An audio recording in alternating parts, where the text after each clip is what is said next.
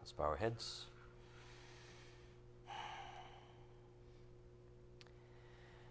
Dear Heavenly Father, we thank you again for another day just to be here, uh, to get us up and to have a purpose for our day, to gather together like this as your adopted ones, to learn your word, to learn your plan for our lives.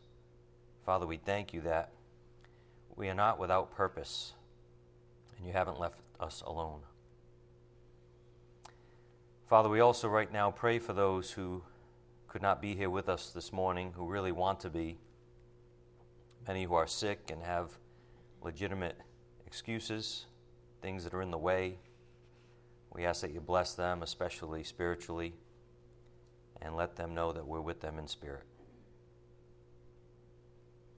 And Father, most of all, we're grateful and thankful for your Son, Jesus Christ.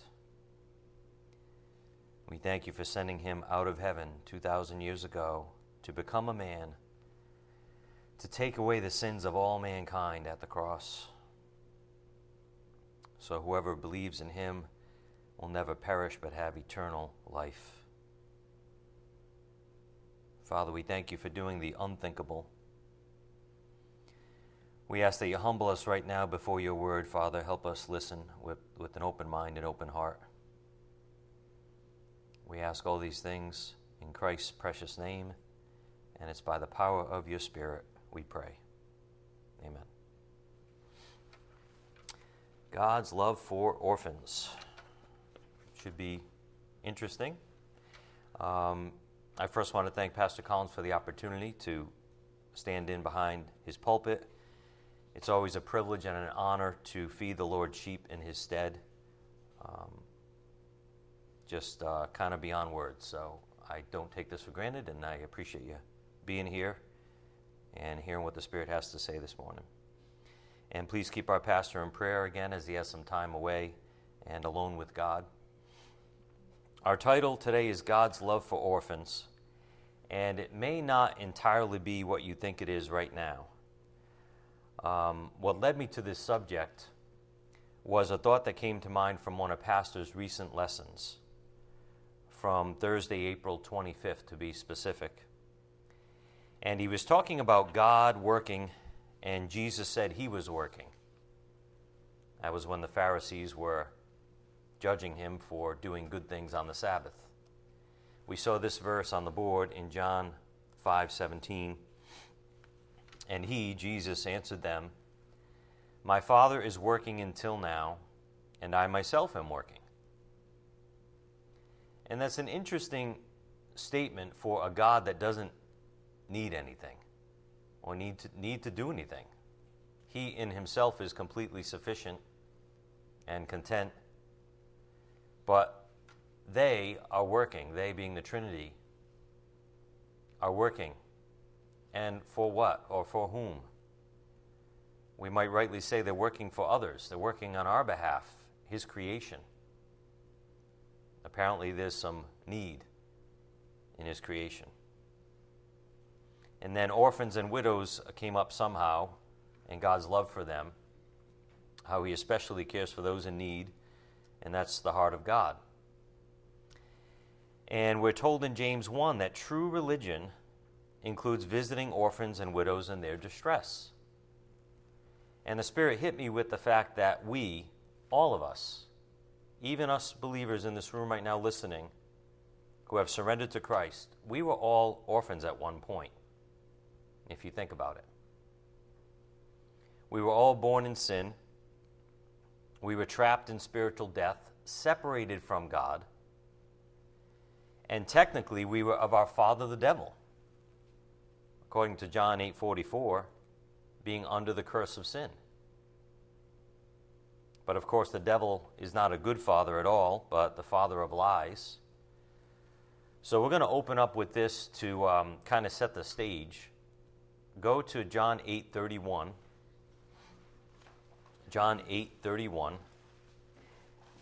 And we're going to read this passage in context here, which reveals really that all of us, being born in sin, were of our father the devil, not of God. We were all trapped in that relationship, trapped in darkness. John eight thirty-one. So Jesus was saying to those Jews who had believed him, "If you continue in my word, then you are truly disciples of mine, and you will know the truth, and the truth will make you free." They answered him, "We are Abraham's descendants, and have never yet been enslaved to anyone. How is it that you say you will become free?" Jesus answered them, "Truly, truly, I say to you, everyone who commits sin is the slave of sin. The slave does not remain in the house forever.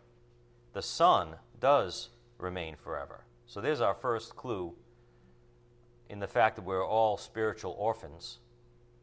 We're all slaves to sin, right? Born in sin. And this says the slave does not remain in the house forever. We cannot be in God's house forever if we remain a slave, a slave of sin. However, the Son does remain forever. So if the Son makes you free, you will be free indeed. I know that you are Abraham's descendants, yet you seek to kill me, because my word has no place in you. I speak the things which I have seen with my Father, therefore you also do the things which you have heard from your father. They answered and said to him, "Abraham is our father." Jesus said to them, "If you are Abraham's children, do the deeds of Abraham. But as it is, you're seeking to kill me, a man who has told you the truth, which I heard from God. This Abraham did not do. You are doing the deeds of your father." They said to him, "We were not born of fornication. We have one Father, God." Jesus said to them, "If God were your Father, you would love me. For I proceeded forth and have come from God. For I have not even come on my own initiative, but he sent me." Why do you not understand what I'm saying? It is because you cannot hear my word. You are of your father, the devil, and you want to do the desires of your father. He was a murderer from the beginning and does not stand in the truth, because there is no truth in him. Doesn't that sound like our flesh, by the way? Our flesh is so wretched. We think wicked thoughts, for example, and we wonder where they came from. It's a picture of the flesh. You are, in verse forty-four, of your father the devil, and you want to do the desires of your father.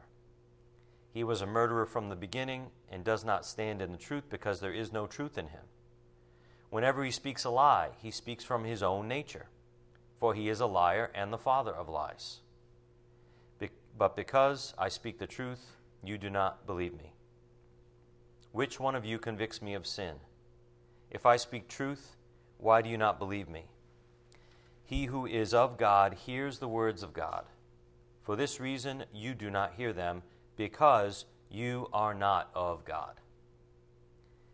This, my friends, can be said about all of us before we turn to Christ.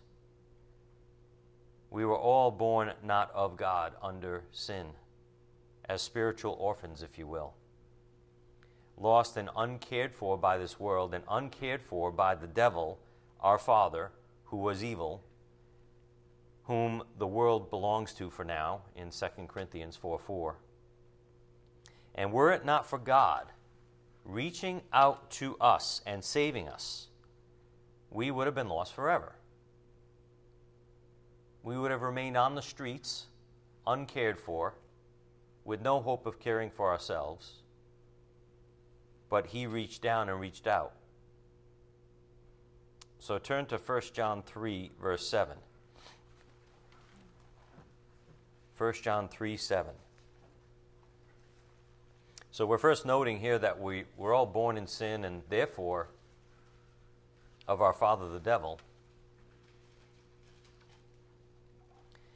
And were it not for God reaching out to us and saving us, we would have been lost forever.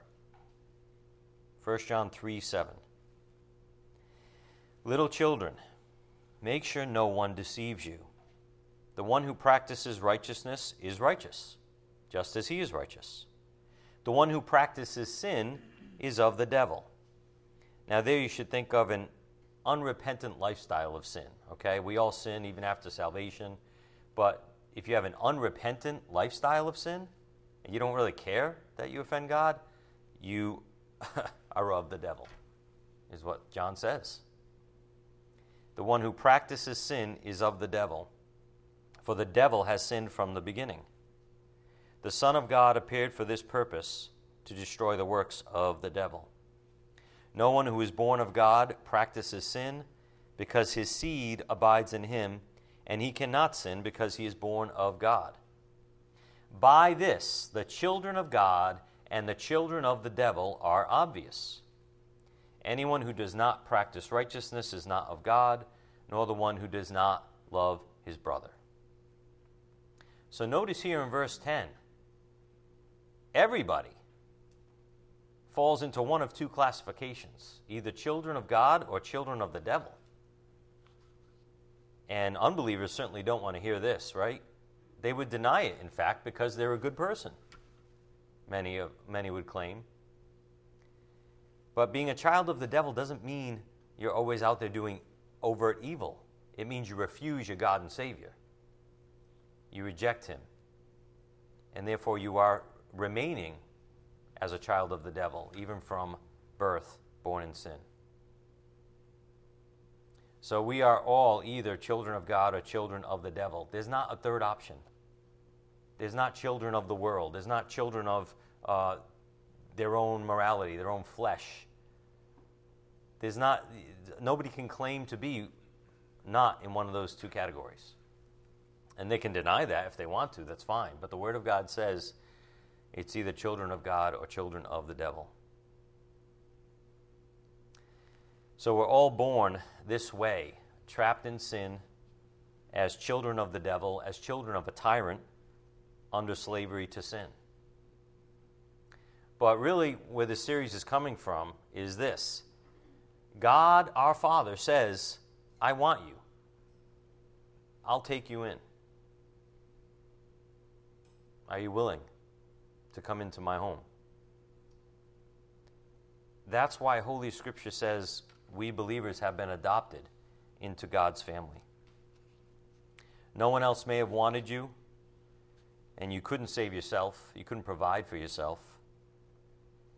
And God saw in each of us the orphans that we were, especially speaking spiritually right now. Lost, unable to pay for our own sins, for example. Unable to pay our debt. And we were all destined for sin and suffering and death.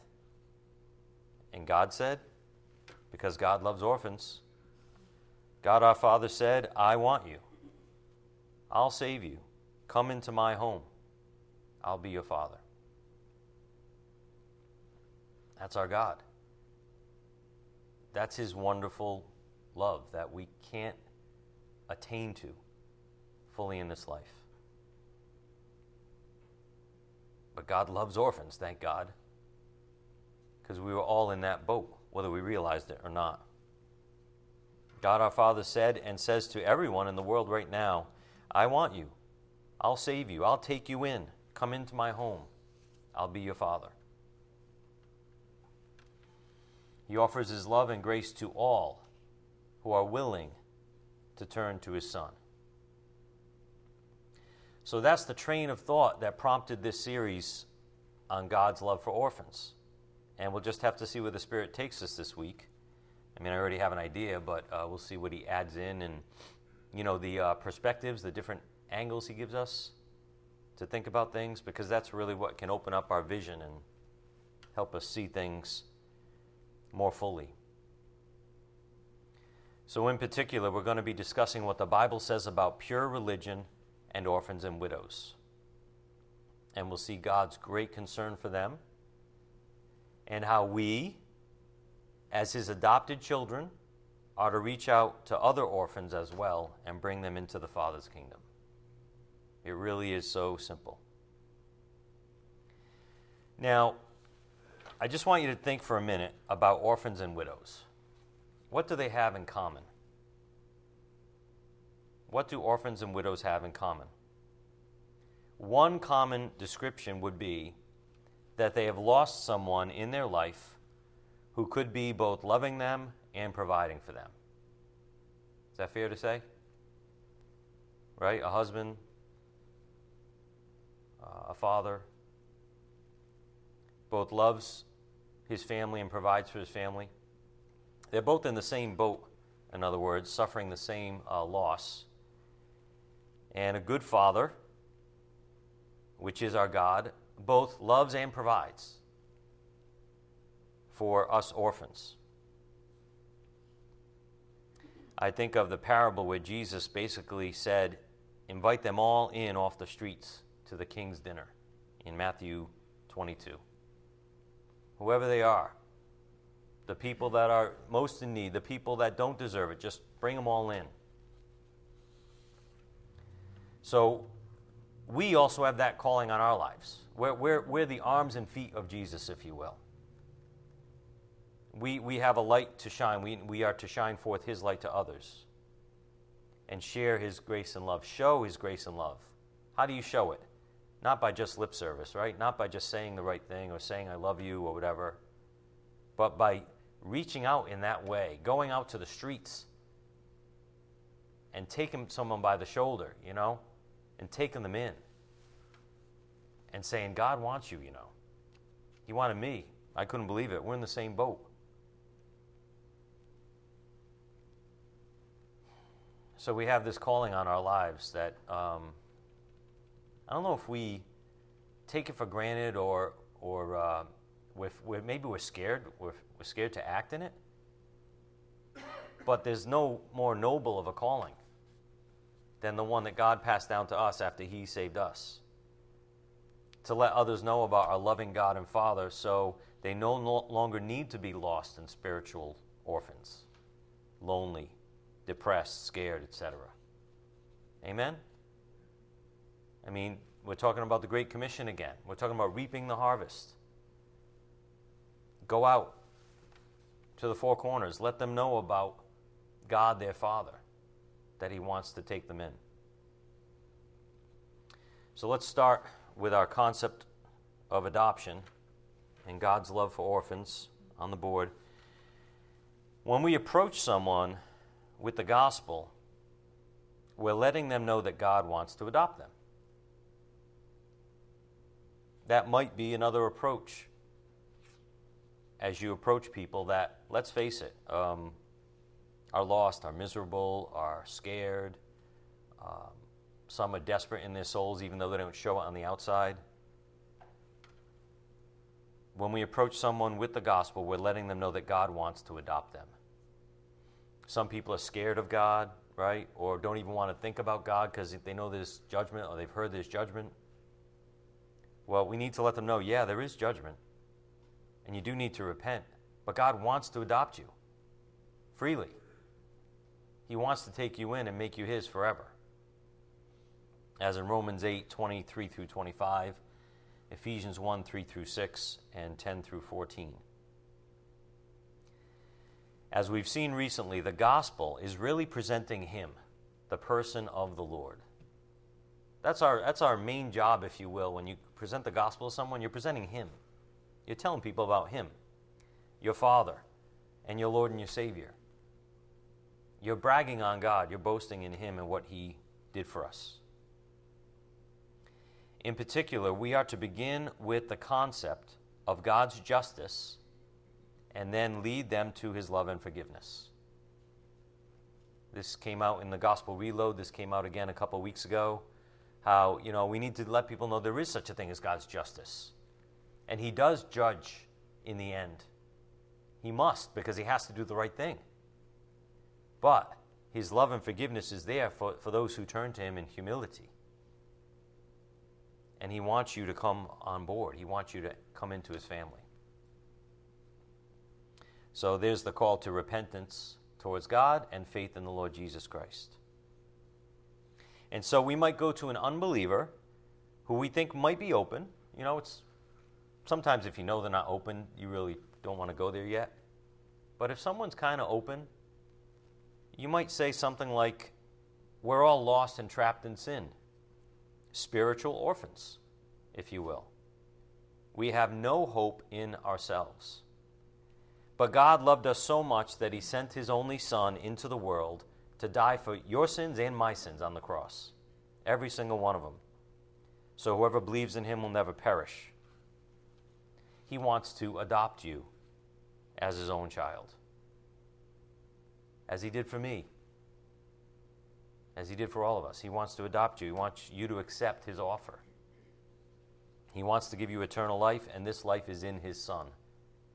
So that might be something that you say to somebody from that perspective.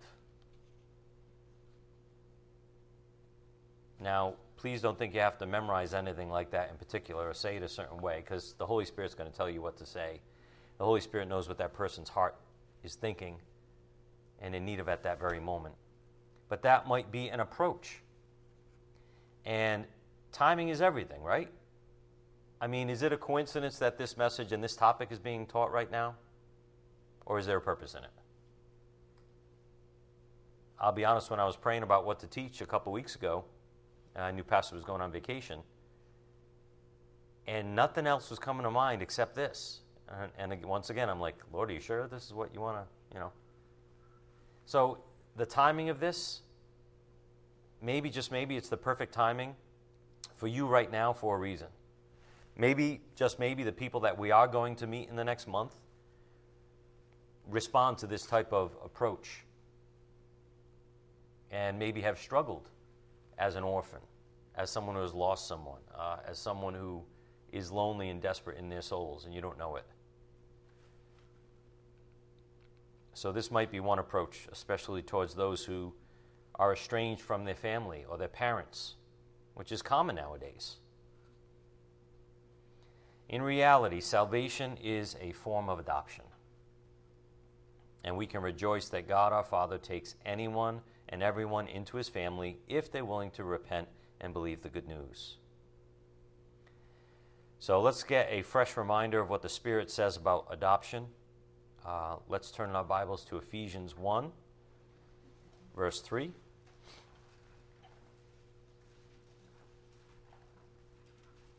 Again, the point on the board regarding God's love for orphans. When we approach someone with the gospel, we are letting them know that God wants to adopt them. Ephesians one, verse three.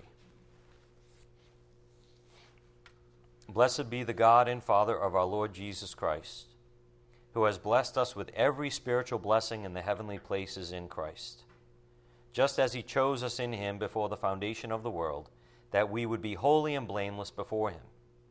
In love, he predestined us to adoption as sons, through Jesus Christ to himself, according to the kind intention of his will, to the praise of the glory of his grace, which he freely bestowed on us in the beloved. So there we see in verse four that God chose us because he knows all things. He predestined us to adoption as sons, through Jesus Christ to himself. And look at Ephesians one, verse ten. Just a few verses later. Look at the end of verse ten. In him also we have obtained an inheritance. Now only sons or relatives or adopted sons, in verse five, receive an inheritance.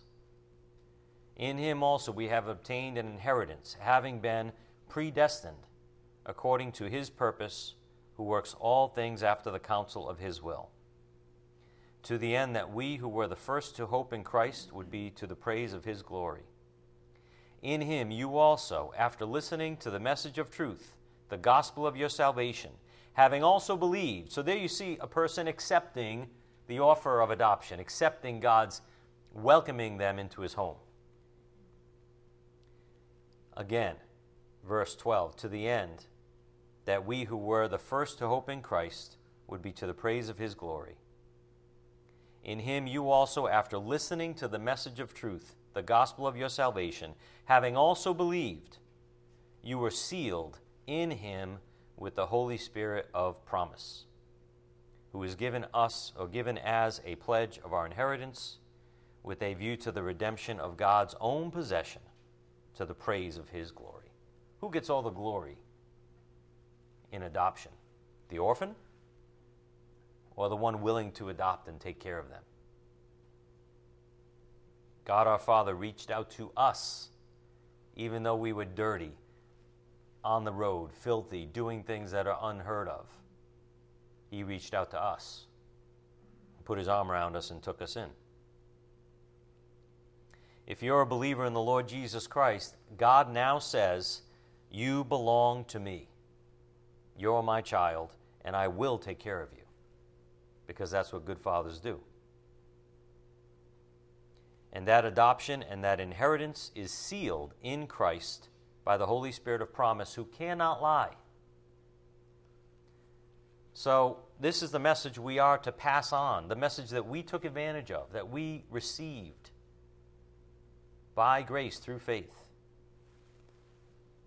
On the board, Titus one, one through two.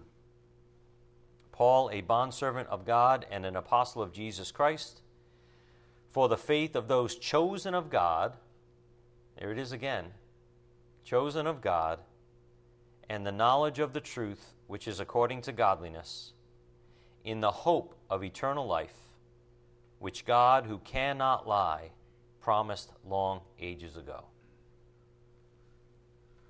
So we have a Father that takes us in off the streets, and it's permanent.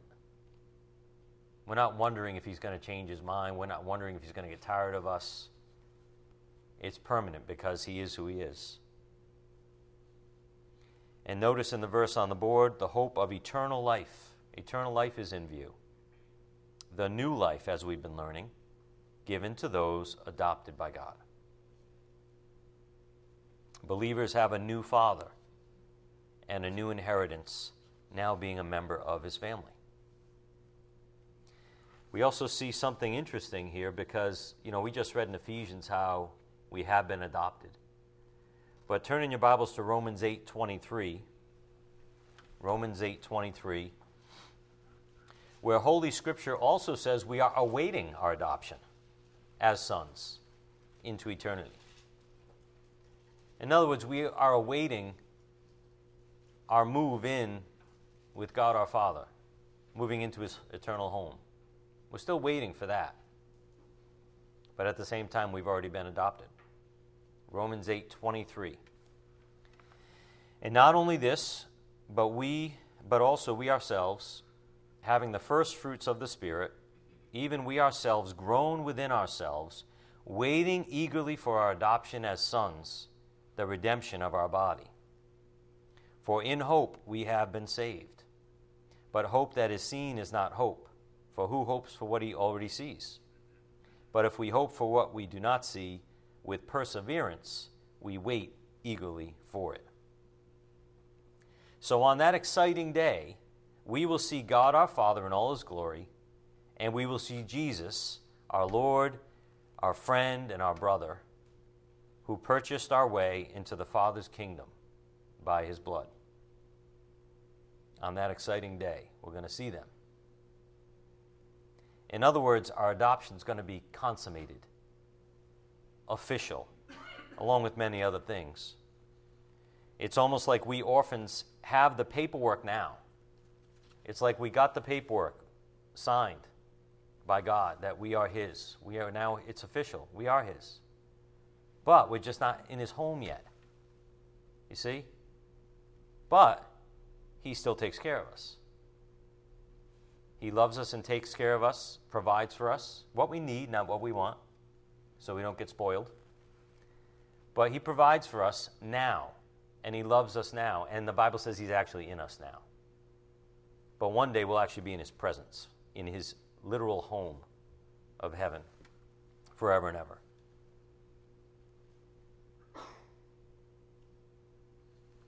So why is this? Why can we say this? I mean, we just read Scripture that says we should look forward to it and eagerly wait for it. But on the board, again, it's because we're called God's own possession. We already read that in Ephesians one fourteen. We spiritual orphans have already been adopted by our God and Father. We are his own possession. Can I get an amen? I'm trying to make you Pentecostal. I mean, this is another angle into the good news. This is another way to approach people. And maybe God's going to give you the perfect person today or tomorrow that responds to this because of what they've been through in their life. Pray for God to bring you to the right people. And notice I said bring you to them, not them to you. Remember, we're commanded to go out, right? Pray for God to bring you to the right people so that you can share this wonderful perspective of hope with them. We heard from the Spirit a couple weeks ago, reach out and love someone. You're bored, you don't know what to do, you don't know what God wants you to do. Well, you know God wants you to love others. Reach out and love someone. I don't know who, but as we're going to talk about later, there's no shortage of people in need, even in our country. What better way to reach out to someone in love than with the good news of adoption? Let them know their Father is good. The sun rises every day, doesn't it? Even when we're living in evil, He lets the sun shine on us, as we saw on Thursday's lesson. He lets the rain fall on us and water us, even when we're living in evil. That's the Father we need to tell people about, and that He wants them into His family. He wants more people at His dinner table, if you will. And we have the privilege of being those adopted, those orphans taken in. We have the privilege of holding somebody's hand and bringing them to the Father's kingdom. And we shouldn't ever take that privilege for granted.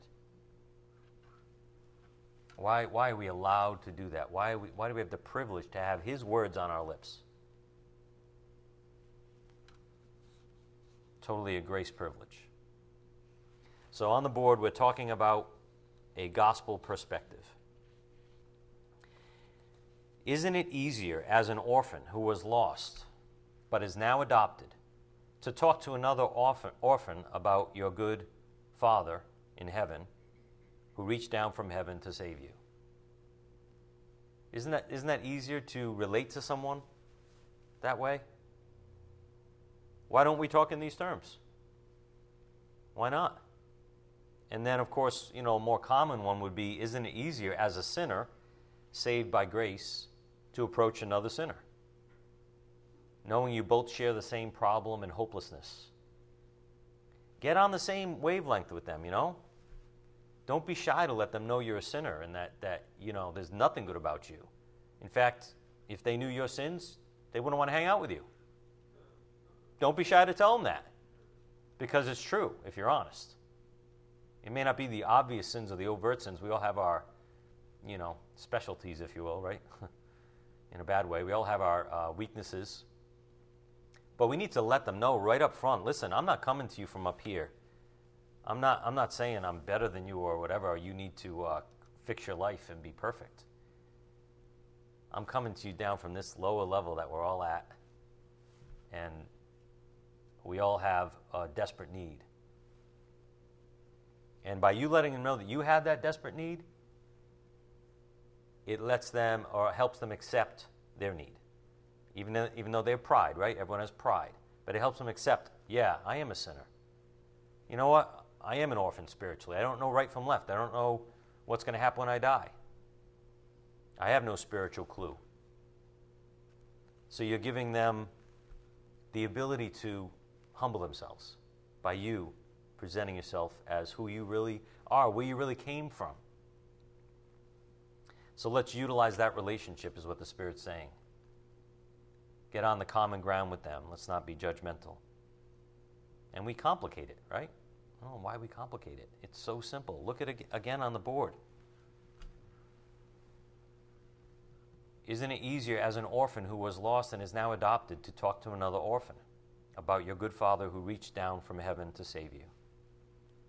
Isn't it easier as a sinner saved by grace to approach another sinner, knowing you both share the same problem and hopelessness? So we've been reminded of what Holy Scripture says about our adoption. And if we were adopted, that means we must have been orphans, at least spiritually fatherless, let's say. The Spirit will hopefully allow us to get into that. Let's go to a verse that we all should be familiar with at this point. Go in your Bibles to James one twenty-seven.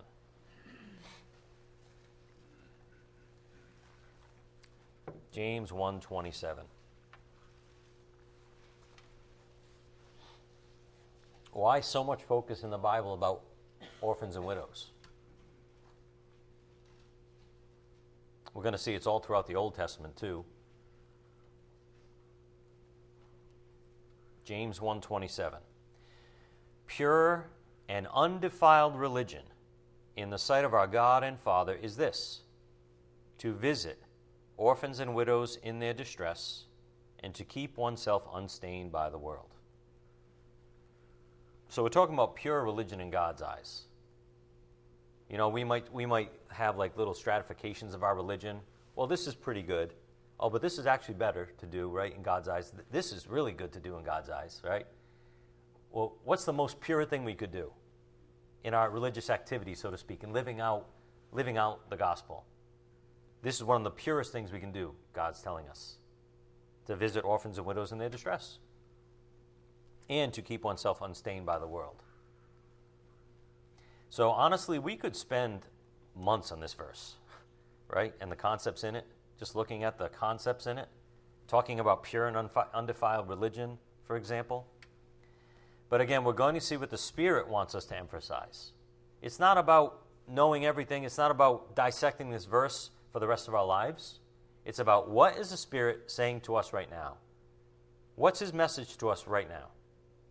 What's He want us to carry out of here today on our hearts and souls and, and, and to uh, bring out? That's all we're after, right? What's the message? So we might ask, what does God want from us? How are we to live out our lives on earth? The religion a believer lives out in his life includes this type of care for those in need, as his Father in heaven did for each one of us. Our Father in heaven did for each one of us. The same type of care He showed us, even though we were unworthy and on the streets, so to speak, fatherless, without provision, without spiritual safety, still in shackles, He rescued us. And God says, go do the same. Go do the same. I'll, I'll empower you. But this is truly good in my eyes. This is pure and undefiled religion.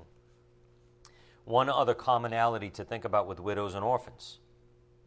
When you help those who are in distress, as this verse says, right? Visit widows and orphans in their distress. So in other words, if you know a widow and she's doing just fine and all that, don't knock on her door every day.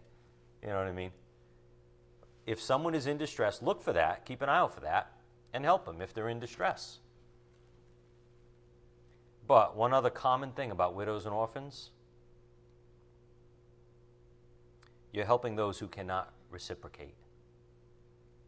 If a widow and an orphan is in distress, um, going without, for example, or without love or without support, you're helping somebody who cannot reciprocate, can't pay you back.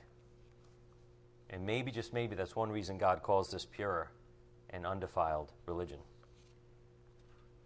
Isn't that what the Lord did for us, by the way? We couldn't pay Him back. At one point, the Lord promised He wouldn't leave us as orphans. He knows how helpless and lost we are without Him. And this was the night before His crucifixion. He's hours away from going to the cross, and He was sharing with His disciples God's plan and what was to come. And this is what He said to them on the board in John fourteen eighteen. I will not leave you as orphans. I will come to you. In other words, I'm leaving, He was saying. I'm leaving, but I'm coming back. I'm not going to leave you as orphans. I will come to you. And so in His example, the spiritual life we are to live is not only between our two ears and in our hearts, but it flows out of our hearts towards others. That's His example. He came to us. You know, as a, as a in a lesson uh, on salvation, I, I was teaching on Pal Talk to the people in India. He came to us, right, in person. He didn't send a salvation track out of heaven and have them fall to the ground and say, I don't really need to come, you know, just read this and you'll be good. He came to us to love us personally in that way and to do what was necessary to save us. So his love is to flow out to others, especially those in need. That's God's heart. And it could be physical needs, but it also could be other needs. It could be emotional. It could be in their distress, quote unquote, whatever that could fall under. But the fact is, God's heart helps those in need, reaches out to those in need. It doesn't just sit home on the couch and say, you know what, I'm good, someone else will do it, or I don't know what to do, oh, I could never do this. Will you stop it? I know, I was thinking about this person the other day. Some of you might know her, but years ago I taught her in prep school. And she was the quietest girl I've ever met in my entire life. She literally would only say the word hi, and it was at a one out of ten in decibel. It was hi. And that was it. And she was a very kind girl, very sweet girl, loved God. Quietest girl I've ever met. You know, now she's teaching children in classrooms about the Lord Jesus Christ and the Bible. Don't say you can't do it. Are you, are you meant to go out in the mission field? Maybe not. Are you meant to teach in front of groups? Maybe not. Guess what? You are meant to go to a particular person, maybe who's like you, who you can relate to, and has the same personality or whatever. You know what I mean? There's people assigned to you because you can reach them, because you can relate to them. So don't fall for a cop-out. Satan wants us to fall for a cop-out. God's telling us, look, this is this is it. This is like, I'm telling you what I want you to do, and it's not complicated. Right? We've got the Great Commission on our plate. Go out, reach out to a lost and dying world with the good news. And we've got this, among other things, but there are a few key things we could say, you know what, this is pure. This is good in God's eyes.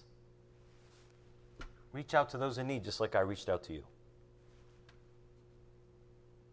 And one thing is for sure, Jesus said the greatest of love is when somebody lays down his life for his friends. That, my friends, is a sacrificial activity. That's not a thought. That is a laying down of your life. You may not have to die physically, but it is a sacrifice of some comfort in your own life. That is the greatest form of love on the board. Is it comfortable to your flesh? No. Do you want to sit on the couch and eat bonbons? Yes, you do. Because that's what your flesh wants to do. Be selfish. Is that a deception from the devil?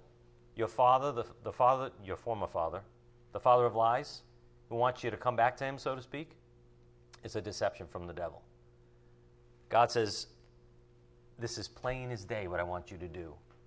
Are you willing to obey me? And I will bless you. I don't know what else what else you want, you know? John fifteen, twelve through fourteen. This is my commandment, that you love one another, just as I have loved you. Notice that, just as I have loved you.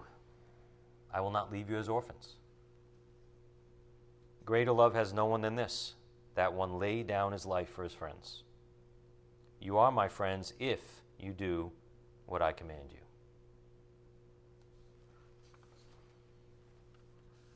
It's a choice to put self aside. It's a choice to sacrifice some kind of a personal comfort for others. Who, who sacrificed more comfort than God? Jesus was in heaven in perfection and left to be nailed to a cross. You, you can't leave the couch to suffer in the heat of the day at the park and talk to somebody? Or you can't leave the couch to go visit an orphan or widow in distress? Because it's uncomfortable or out of your comfort zone? The cross was out of Jesus' comfort zone. The things we talk ourselves into. But God's saying, it's plain. It's plain. As the Spirit's been teaching us for years now, love is an activity. It begins with a changed heart and proceeds out in the living of life for others. And as we've also been hit with lately, you are blessed if you do these things. There's no way around it. Jesus said many times in many ways at, throughout the Gospels, you will be blessed if you do these things. Turn in your Bibles to John thirteen, verse five. John thirteen, five. Jesus also said it's one thing to know these things. It's entirely another thing to do these things. Or as James would say, don't fool yourself by being a talker and not a doer. John thirteen, five. Here's our Lord, our great example. Then he poured water into the basin and began to wash the disciples' feet and to wipe them with the towel with which he was girded. So he came to Simon Peter. Peter said to him, Lord, do you wash my feet? Jesus answered and said to him, what I do you do not realize now, but you will understand hereafter. Peter said to him, never shall you wash my feet. Jesus answered him, if I do not wash you, you have no part with me. Simon Peter said to him, Lord, then wash not only my feet, but also my hands and my head. Jesus said to him, he who has bathed needs only to wash his feet, but is completely clean. And you are clean, but not all of you. For he knew the one who was betraying him. For this reason he said, not all of you are clean. So when he had washed their feet, and taken his garments and reclined at the table again, he said to them, do you know what I have done for you? By the way, including Judas Iscariot. If you knew someone was going to betray you like that, would you wash his feet? Something to think about. He said to them, do you know what I have done for you? You call me teacher and Lord, and you are right, for so I am. If I then, the Lord and the teacher, wash your feet, you also ought to wash one another's feet. For I gave you an example that you also should do as I did to you. Truly, truly, I say to you, a slave is not greater than his master, nor is one who is sent greater than the one who sent him. If you know these things, you are blessed if you do them. You can know these things all you want. You are blessed if you do them. The example before us now is how we treat orphans and widows in distress. Or on the spiritual side, reaching out to spiritual orphans, just like God reached out to us. So regarding orphans and widows as an example of living a godly life, even a pure and undefiled religion, let's take a look at the life lived by the righteous man named Job. And remember, he was called blameless and upright, and we're going to see why. Turn in your Bibles to Job one, verse one. Job one, one.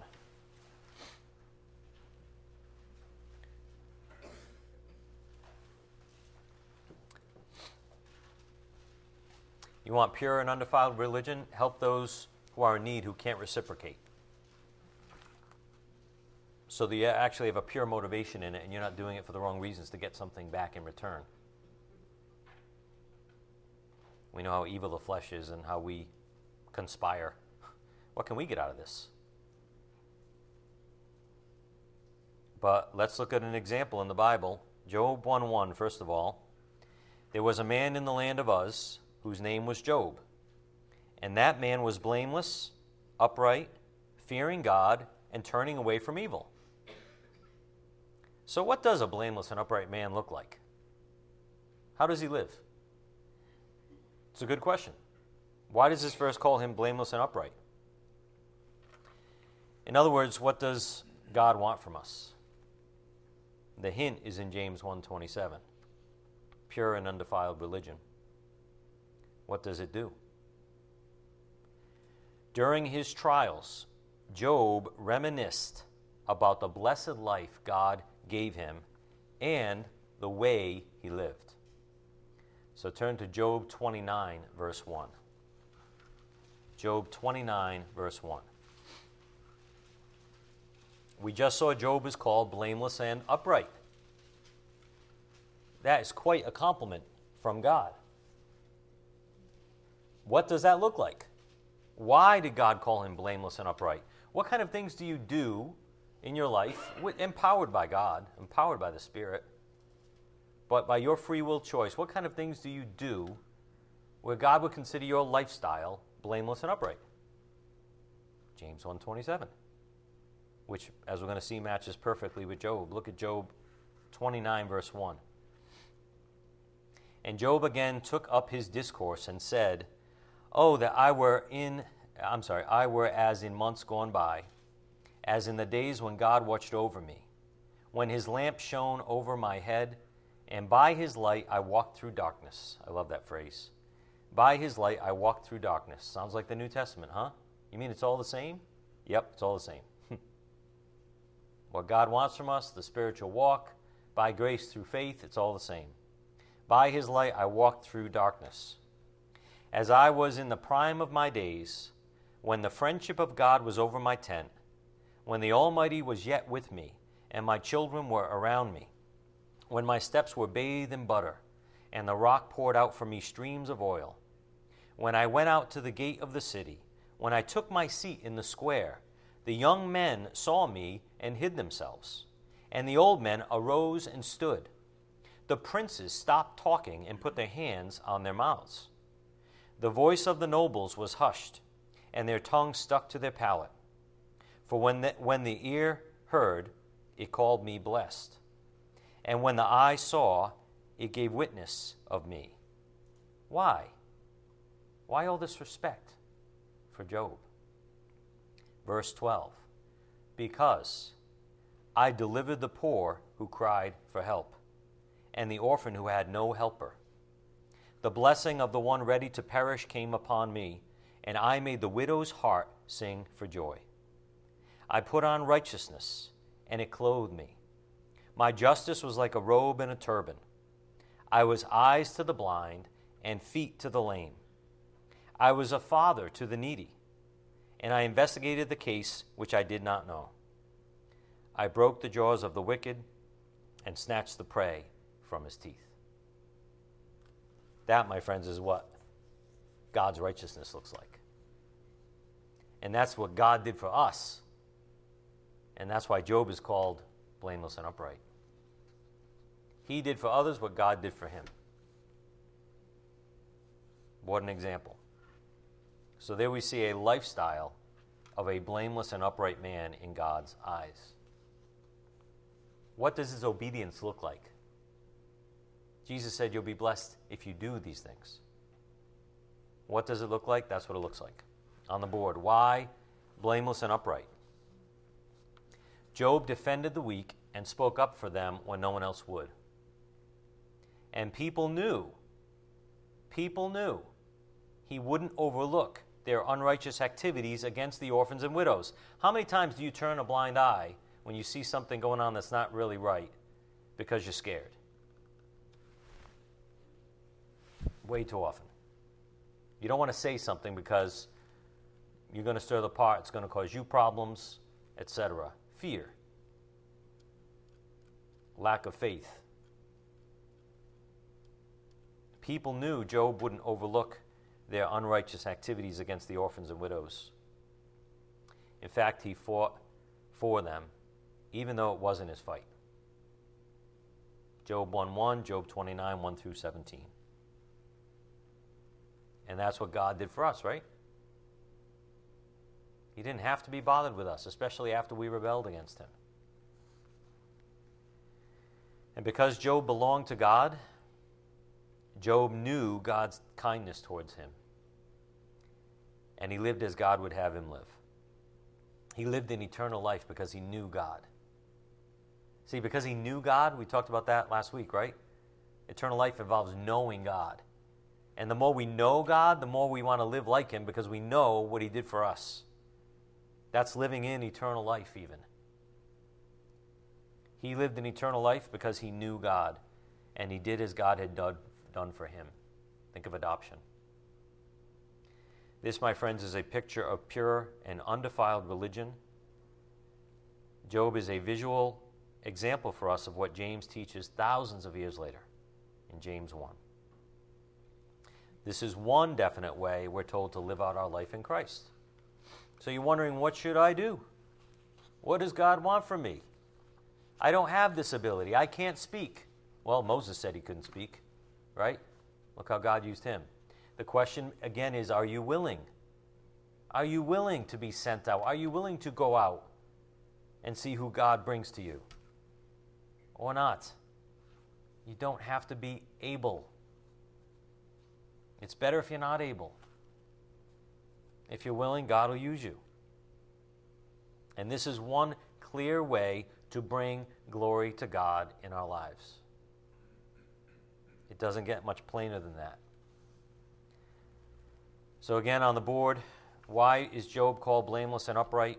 Because he defended the weak and spoke up for them when no one else would. And people knew he wouldn't overlook their unrighteous activities against the orphans and widows. In fact, he fought, fought for them, even though it wasn't his fight.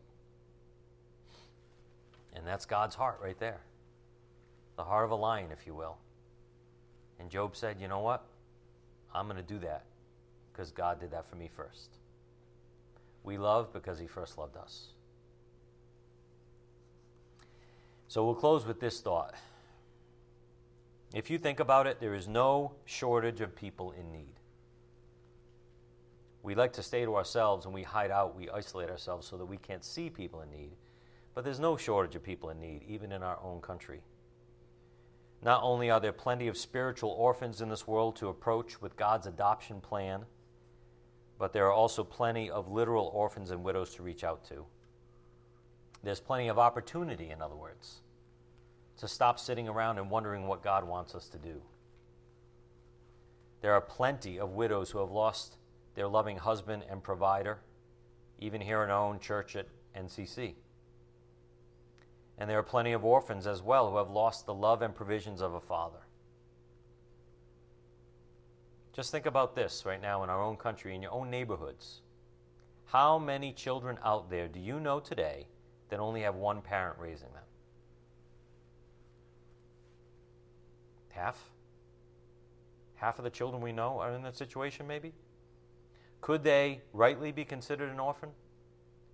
I'm not saying they are. I'm not saying they aren't, as we'll see in a minute.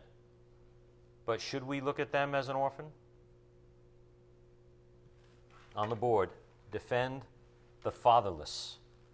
And that word is in quotes for a reason, because the Bible often calls orphans the fatherless, because the father is usually the provider in a family, especially if the mother is staying home to properly raise the child. And we see that term in Psalm sixty-eight five and Psalm one forty-six nine, which we'll see later on this week. But the Bible often refers to orphans as fatherless. In other words, they still have a parent, but the provider is gone. And that's the case with a lot of families, maybe not in our country, but um, in many countries even today, not just back in biblical days, in many countries even today, there are no jobs for women. You know, in third world countries, empl- unemployment is like fifty percent. That's, that's, that's in general. Now imagine being a woman who's untrained and unschooled. So in many countries today, because there are no jobs for women, the fatherless, quote unquote, are put into orphanages by their own mothers. Not because they don't love them, because they can't provide enough food for them and clothing. So they put them in an orphanage. So is that what the Bible calls an orphan? We might rightly say yes. They're called fatherless. So ask yourself, when's the last time you looked at the child of a single mother as an orphan? As one that God wants you to visit in their distress? Just something to think about. A perspective that maybe we should adopt. Pun intended. At least Todd got it right. When's the last time you looked at the child of a single mother as an orphan, as one that God wants you to visit in their distress? We sit around wondering what God wants us to do, when there are plenty of people in distress, different kinds of distress, that we could reach out to. In fact, you might, in that situation, find both a widow and an orphan, one who has lost her husband and another who has lost his father. The Spirit is saying, instead of thinking you're spiritual by sitting home contemplating all the time, get up and do the things you say you believe in. He's been saying this to us for years now, right? Get up and do the things you believe in, unless you don't believe them. Then you need to spend some time alone with God. We'll close this way. God loves orphans. Do like God. Look, look what Job did. Where do you think Job got that idea of defending the needy and the orphans and the widows? Why did he live that way? Why did God call him blameless and upright?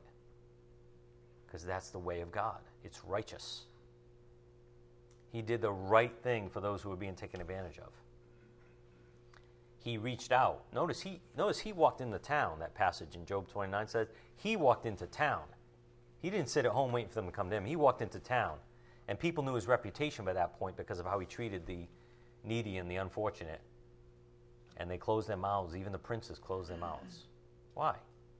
He lived in righteousness. He lived like God would do. Do like God. Faith of a child, right?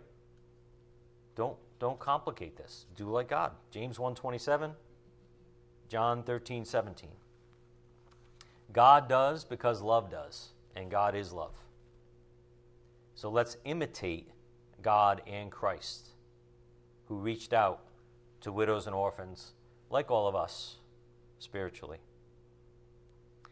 The Lord Jesus didn't sit back on his Jewish sofa back in the day and wait for people to come to him.